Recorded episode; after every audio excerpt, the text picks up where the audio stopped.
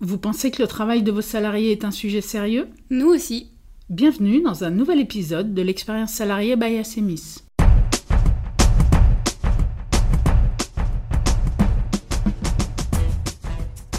Lors de ces dernières décennies, on a vu les entreprises se tourner massivement vers le développement des performances individuelles plutôt que collectives.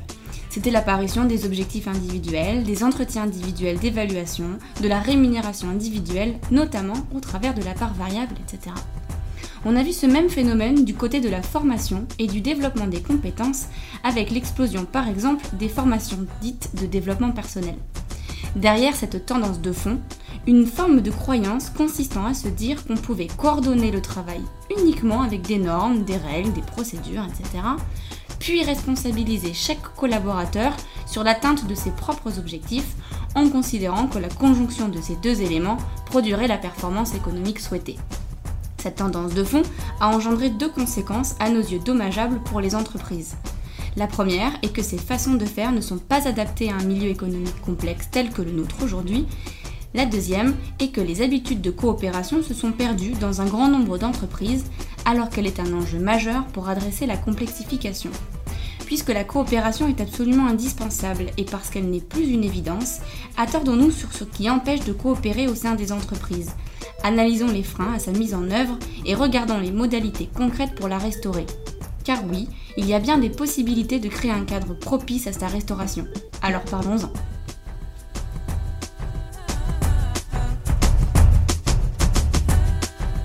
Bonjour Ludivine. Bonjour Noémie. Alors on voit bien en effet qu'il y a un vrai enjeu pour les entreprises à réinstaurer la coopération, qu'elle fait défaut dans les entreprises, que ça manque. Euh, et en fait les entreprises sont en difficulté pour réinstaurer la, coopération. Comment est-ce que toi tu comprends qu'il puisse y avoir des difficultés à la mettre en place? Euh, à mon sens, il y a trois raisons principales au fait que la coopération soit en difficulté aujourd'hui dans les entreprises. Euh, et la première, c'est celle que tu mentionnais dans ton introduction, qui est pour le coup purement contextuelle, c'est-à-dire que à force de miser sur la performance individuelle, certaines entreprises ont mis en place des environnements de travail ou des modes de fonctionnement qui rendent la coopération tout bonnement inutile, ou en tout cas qui donnent l'illusion qu'on pourrait se passer de la coopération. Tout le monde s'est plus ou moins laissé embarquer par cette idée-là ces dernières années et du coup les habitudes de coopération ont progressivement disparu. Parfois, dans cette logique de performance individuelle, on est même allé jusqu'à mettre les collaborateurs en concurrence les uns avec les autres. Dans ce cas-là, on voit bien comment la coopération devient même littéralement impossible. La deuxième raison, elle est tout aussi simple, c'est que la coopération, ça n'est ni quelque chose de naturel, ni quelque chose de facile. Au contraire, c'est difficile de coopérer. Il faut se mettre d'accord avec des gens qui n'ont pas forcément les mêmes objectifs que nous, ni la même façon de travailler je vais être obligé de renoncer à certaines choses auxquelles je tiens, je vais devoir faire des compromis, accepter de ne pas faire mes objectifs pour permettre à d'autres d'atteindre leurs propres objectifs sans que ce soit forcément dans mon intérêt. Hum, c'est l'exemple que donne Yves Morieux avec le relais 4 x 100 mètres en fait, où finalement je me demande est-ce que je privilégie mon chrono personnel ou la façon dont je vais passer le relais au suivant pour le lancer dans les meilleures conditions. Oui, c'est précisément ça. Le plus simple pour nous, pour maîtriser nos objectifs, notre travail, la qualité de notre travail, etc., c'est de travailler tout seul en fait. Sauf que ça, ça, n'est pas le travail en entreprise. Et qu'il faut donc euh, accepter de renoncer à une certaine forme de confort pour produire quelque chose ensemble. D'ailleurs, du coup, on arrive à la troisième raison, qui est un peu la suite logique de la deuxième.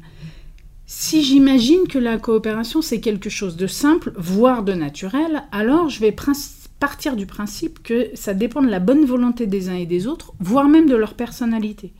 Un peu comme s'il y avait les gentils qui coopèrent et les méchants qui refusent de coopérer. Ou alors, je vais considérer que c'est parce que les gens ne s'entendent pas bien qu'ils ne coopèrent pas. Et je vais alors mettre en place des actions qui n'auront aucun effet tangible, parce qu'en fait, je me serais trompée de sujet en allant chercher du côté des affinités ou des personnalités, et non pas du côté du travail ensemble. Et au passage, c'est d'ailleurs plutôt quand les gens s'entendent trop bien qu'ils ont du mal à coopérer, mais euh, ça on pourra y revenir si tu veux. Oui, d'ailleurs si je me place du point de vue de l'entreprise, je n'ai aucun intérêt à me dire que mes collaborateurs ne peuvent bien travailler ensemble que s'ils s'entendent bien. Euh, dépendre des affinités entre les uns et les autres pour que le travail soit fait correctement, ça ne semble pas très raisonnable. Pas très, non. voilà, et donc du coup, par contre, là, tu viens de nous dire que ce que n'est pas ou ce que ne doit pas être la coopération, ça veut dire que pour toi, ça devrait être quoi la coopération? Bah, Pour le coup, je te, je te proposerais bien de revenir aux fondamentaux. et déjà de dire que quand on parle de coopération, on est dans le registre du vocabulaire professionnel et on est dans des verbes d'action. On est au travail, on est avec des collègues et ce qu'on a à faire ensemble, c'est travailler entre professionnels au service d'un projet collectif. Coopérer, ça ne veut pas dire bien s'entendre, ça veut dire bien travailler ensemble. Euh, mais d'ailleurs, c'est des, choses, tu le sais bien, qu'on voit régulièrement. C'est-à-dire que euh, à certains endroits, quand on arrive et qu'on entend des discours du type euh, ici on s'entend tous bien, il y a une mm. super ambiance, etc. Souvent, on se rend compte avec un peu de temps que c'est justement parce qu'il n'y a pas de coopération que les gens entre guillemets s'entendent bien. en fait, la coopération, ça implique d'accepter qu'on va être en désaccord, voire en conflit, qu'il va y avoir des frictions entre les uns et les autres avant de parvenir à une solution. Dans un certain nombre de lieux professionnels, on privilégie le fait de bien s'entendre et donc on préfère mettre les sujets qui fâchent sous le tapis plutôt que d'essayer de trouver une solution ensemble, c'est-à-dire de coopérer. Euh, inconsciemment, tout le monde voit bien quand même que c'est insatisfaisant. Le problème généralement, c'est que la bonne entente est présentée comme un indicateur de bon fonctionnement ou de bon management. Euh, et dans ces cas-là, celui qui dit que ça va pas, et eh ben, il va prendre le risque d'être pointé du doigt parce que c'est lui qui met la mauvaise ambiance finalement. Euh, on en voit tous un peu régulièrement quand même des collègues ou des services qui râlent dans leur coin les uns contre les autres, euh, mais qui prendront jamais l'initiative de se parler pour essayer de trouver justement de, pour essayer justement de trouver une solution ensemble. Avec du coup des problèmes d'efficacité opérationnelle ou de satisfaction client soit qui sont jamais traités, soit qui remontent jusqu'à la direction. Et comme la direction évidemment n'a pas que ça à faire, on se retrouve avec des sujets qui sont traités par l'intermédiaire d'une procédure ou par euh, un comité d'arbitrage ou par les deux, avec quand même de grandes chances pour que euh, le problème initial euh, ne soit pas du tout traité euh, pour le coup. Hmm, d'accord, donc là, ce qu'on se dit, c'est que la coopération, elle trouve sa place dans le travail et entre professionnels. Mais alors concrètement, comment on peut faire pour que ça fonctionne? Alors, globalement, ce qu'il faut se dire, c'est que les modalités d'action vont quand même beaucoup dépendre du type de coopération qu'on veut restaurer. Euh, que ce soit entre collègues au sein d'un même service ou entre différents services ou différentes directions ou de manière globale au niveau, au niveau d'une entreprise, ce ne sera pas forcément les, les, mêmes actions à mettre en place. En revanche, à mon sens, il y a trois grands principes qui valent, euh, j'allais dire, quel que soit le type de coopération qu'on veut remettre en place. Le premier, euh, c'est de prendre le temps de comprendre ce qui entrave la coopération ou ce qui facilite l'absence de coopération d'ailleurs. Hein. Parfois, c'est assez simple. Par exemple, quand on a mis en place de la concurrence au sein des équipes. Euh, ce que tu évoquais dans ton introduction, hein, quand on mise sur les performances individuelles, si on ne fait pas attention, on perd très rapidement les bénéfices de la coopération. On voyait beaucoup ça il y a quelques années, notamment dans les équipes commerciales euh, qui fonctionnaient, euh, alors même pas sur, euh, sur un système de benchmark ou de suivi des objectifs, mais carrément sur un système de classement. Et là, du moment où l'enjeu c'est d'être devant les autres, on voit bien comment la coopération n'a plus du tout sa place dans une équipe. Parfois, c'est plus subtil. Euh, ça peut être lié à la façon de prendre des décisions ou en tout cas même aux instances de prise de décision. Ça peut être lié aussi à la façon dont sont rédigées les procédures. Et ça peut même, euh, dans certains cas, être lié à la façon dont les périmètres des différents services ont été dessinés. Bien sûr, il peut aussi y avoir des sujets de pratique managériale. Euh, et en tout cas, la bonne idée, chaque fois qu'on peut, c'est vraiment de prendre le temps de bien comprendre ce qui se passe pour être sûr d'apporter des réponses adaptées. Hmm, donc, premier principe, prendre le temps nécessaire pour comprendre ce qui se passe et ce qui donc empêche la coopération. C'est absolument ça. Le deuxième principe, c'est de commencer par remettre de la coopération là où elle est indispensable. Euh, ce qu'on se disait tout à l'heure, hein, coopérer, ça n'est ni quelque chose de naturel, ni quelque chose de facile. Ça demande des efforts, ça n'est pas forcément agréable, au moins dans un premier temps. En gros, euh, coopérer, ça s'apprend et ça s'apprend à plusieurs. Ce qui veut dire qu'au début, ça ne va pas bien marcher, ça va être compliqué, il va falloir s'y reprendre à plusieurs fois, ça va engendrer des frictions, etc. etc. il faut prendre ses marques.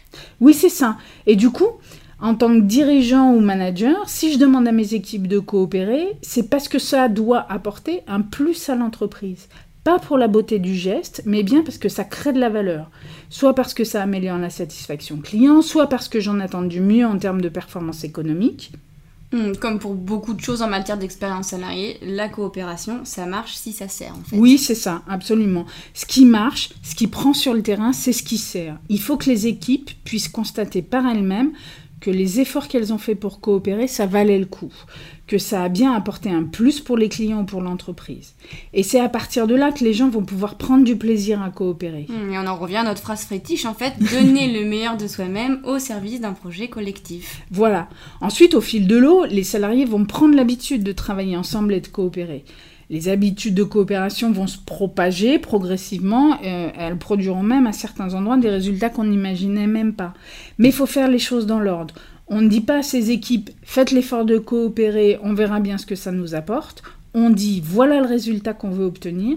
Pour l'obtenir, nous avons besoin que vous travailliez ensemble. On sait que ça va vous demander des efforts, mais ces efforts, ils valent la peine. Bon, donc deuxième principe, restaurer la coopération en choisissant les endroits où ça vaut vraiment le coup. Exactement. Et le troisième grand principe, c'est d'associer les collaborateurs à la démarche. Ça paraît évident quand on parle de coopération, sauf que en fait, c'est pas si simple que ça. Si j'avais à le dire un peu rapidement, certes, il faut associer les collaborateurs, mais en même temps, il faut être un peu directif, au moins au début.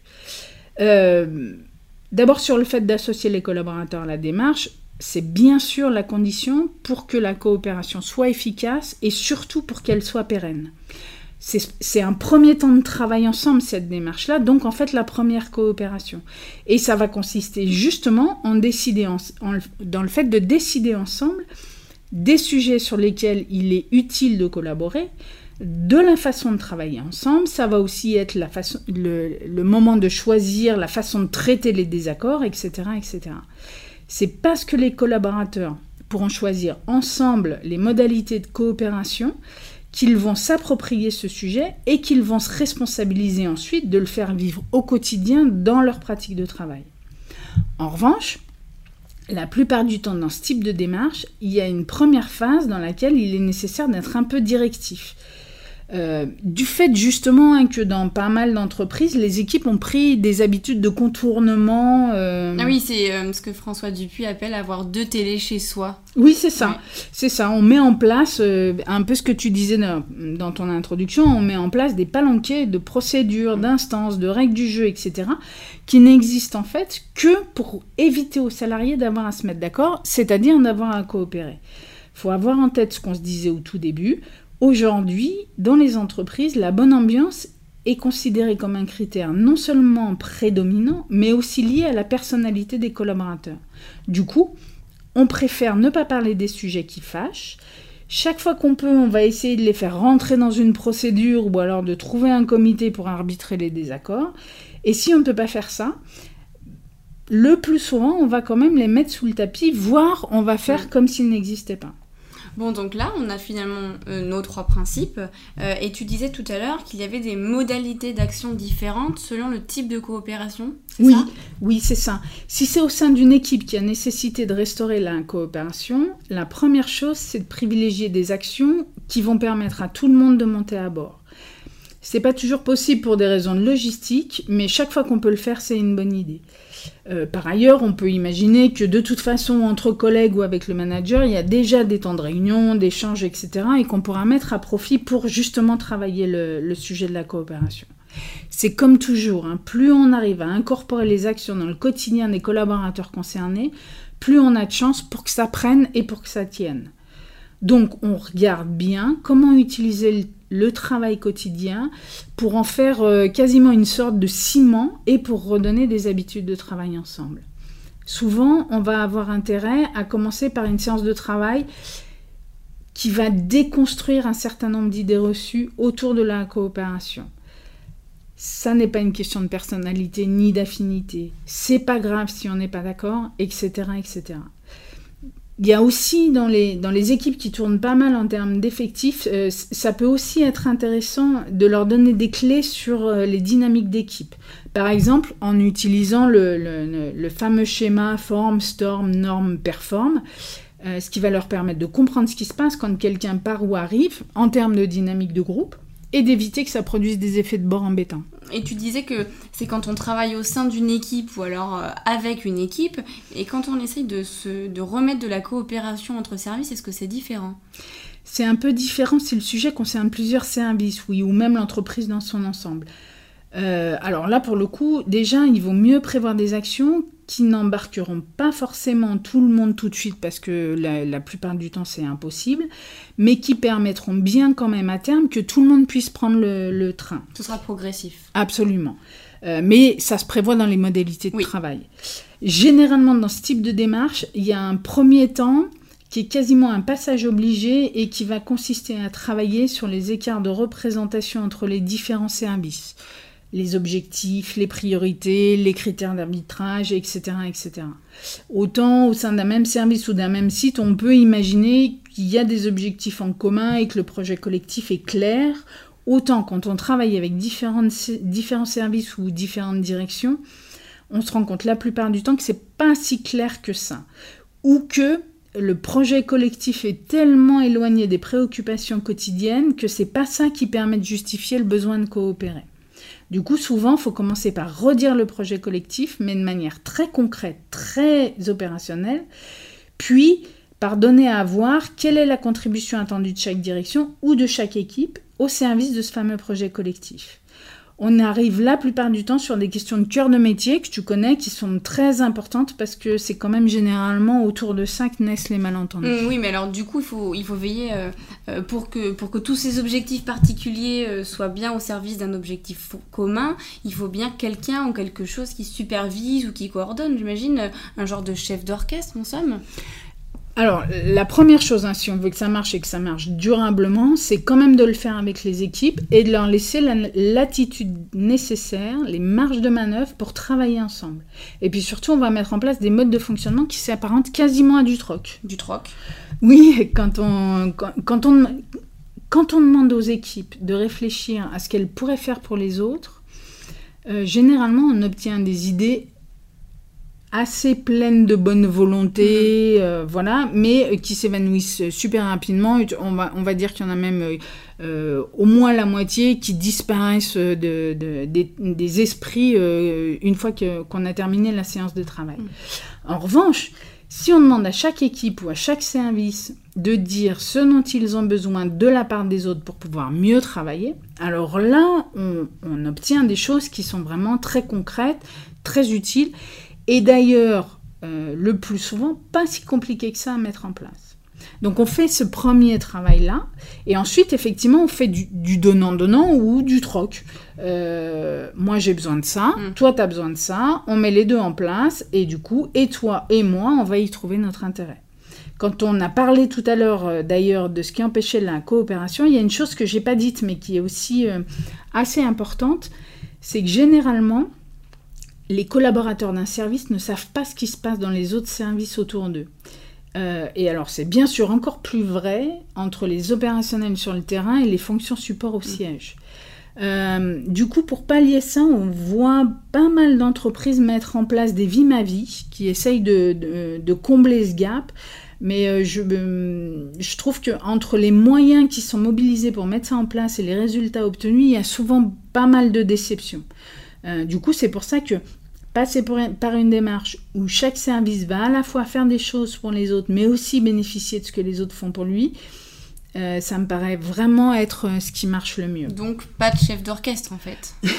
ça peut quand même, mm. mais ça va dépendre de la culture de l'entreprise et de savoir si la coopération fait quand même encore partie de cette culture ou si elle est carrément passée aux oubliettes. Euh, cela dit, c'est vrai que quand on travaille sur la coopération, euh, ça peut souvent s'avérer utile de mener un travail spécifique avec la ligne managériale. D'abord pour éviter qu'elle aille à l'encontre des velléités de coopération euh, entre, les, équipes, et ensuite idéalement pour qu'elle favorise effectivement cette, coopération entre les équipes. Quand on mène ce travail-là, c'est souvent quand même en partant du COMEX ou du CODIR qu'on arrive à mettre en place des choses efficaces ça peut aussi euh, parfois impliquer de revoir certains éléments de rémunération variable, euh, notamment pour faire en sorte que le travail collectif soit récompensé et pas uniquement les performances individuelles. Mais, du, coup, c'est ça, hein, on reboucle avec ce qu'on disait tout à l'heure au début, la nécessité pour les entreprises de rééquilibrer entre l'importance accordée aux performances individuelles et celle accordée aux performances collectives, notamment au travers de la coopération. Exactement. Et euh, si tu me permets, avant de conclure, je, voudrais ajouter un dernier point. Euh, tu te souviens que dans notre dernier épisode, on a dit que travailler l'expérience salariée, ça permettait d'améliorer à la fois les performances économiques et le bien-être des collaborateurs. Mm. Euh, là, sur la coopération, notre point d'entrée, ça a été les performances économiques parce que c'est ce qu'il y a de plus évident dans l'environnement actuel. On ne sait plus faire mm. sans coopération. pour autant, je, je voudrais qu'on n'oublie pas de dire ce que ça apporte aussi aux collaborateurs, euh, notamment parce que du coup, on a parlé d'efforts, de désaccords, de frictions, etc. Alors d'abord, bien avoir en tête que faire des efforts dans son travail, ça n'est pas du tout un facteur de mal-être, bien au contraire. Hein.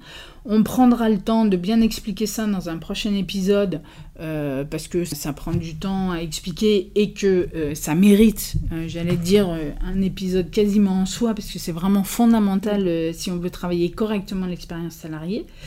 donc on, on, prendra ce temps-là. mais faire des efforts dans son travail, d'une part, ça n'est pas un facteur de mal-être. Et pour revenir spécifiquement à la coopération, ce qui change la donne par rapport à ce qu'on peut voir dans certaines entreprises, c'est que là, on parle de travail et on parle de professionnel. Quand le sujet de la coopération est abordé soit sous l'angle des affinités, soit sous l'angle des personnalités, il y a des collaborateurs que ça met en difficulté, voire en grande difficulté. Soit parce qu'ils sont mis en cause personnellement, hein, il va y avoir le râleur, le mauvais coucheur, l'égoïste qui ne veut pas coopérer, etc soit même dans certains cas parce que ça ouvre la porte à ce que certains soient désignés comme bouc émissaire. Donc se recentrer sur le travail et sur le fait qu'on est entre professionnels, qu'on regarde entre professionnels comment on va faire pour bien travailler ensemble, c'est aussi une forme de protection pour les personnes. Oui, c'est important de le préciser, effectivement, mais ça pourrait presque être notre conclusion, non? Oui, ça peut oui, euh, être notre conclusion. Euh, T'as raison, on va, on va conclure comme ça, c'est bien. Euh, du coup, peut-être juste euh, dire que notre prochain épisode sera consacré à la reconnaissance et donner rendez-vous à tout le monde dans 15 jours. Et voilà, à très bientôt. Et à bientôt les divines. Si d'ici au prochain épisode vous avez envie de poursuivre les échanges sur l'expérience salariée, vous pouvez nous retrouver sur le Zinc, la plateforme collaborative d'Acemis, dont l'adresse est la suivante acemis.ilium.com. L'inscription est gratuite pour les professionnels. Et par ailleurs, nous vous promettons une utilisation tout à fait modérée des données que vous nous confierez. Chaque épisode de notre podcast est associé à un article dans lequel vous trouverez aussi des liens vers des vidéos ou des textes en relation avec le sujet abordé. Vous pouvez donc à tout moment continuer à vous informer, mais aussi dialoguer, réagir, poser vos questions ou nous proposer des sujets pour nos prochains podcasts. Si vous voulez être informé de nos actualités, vous pouvez aussi nous suivre sur Twitter via le compte L'expérience salariée by Assemis.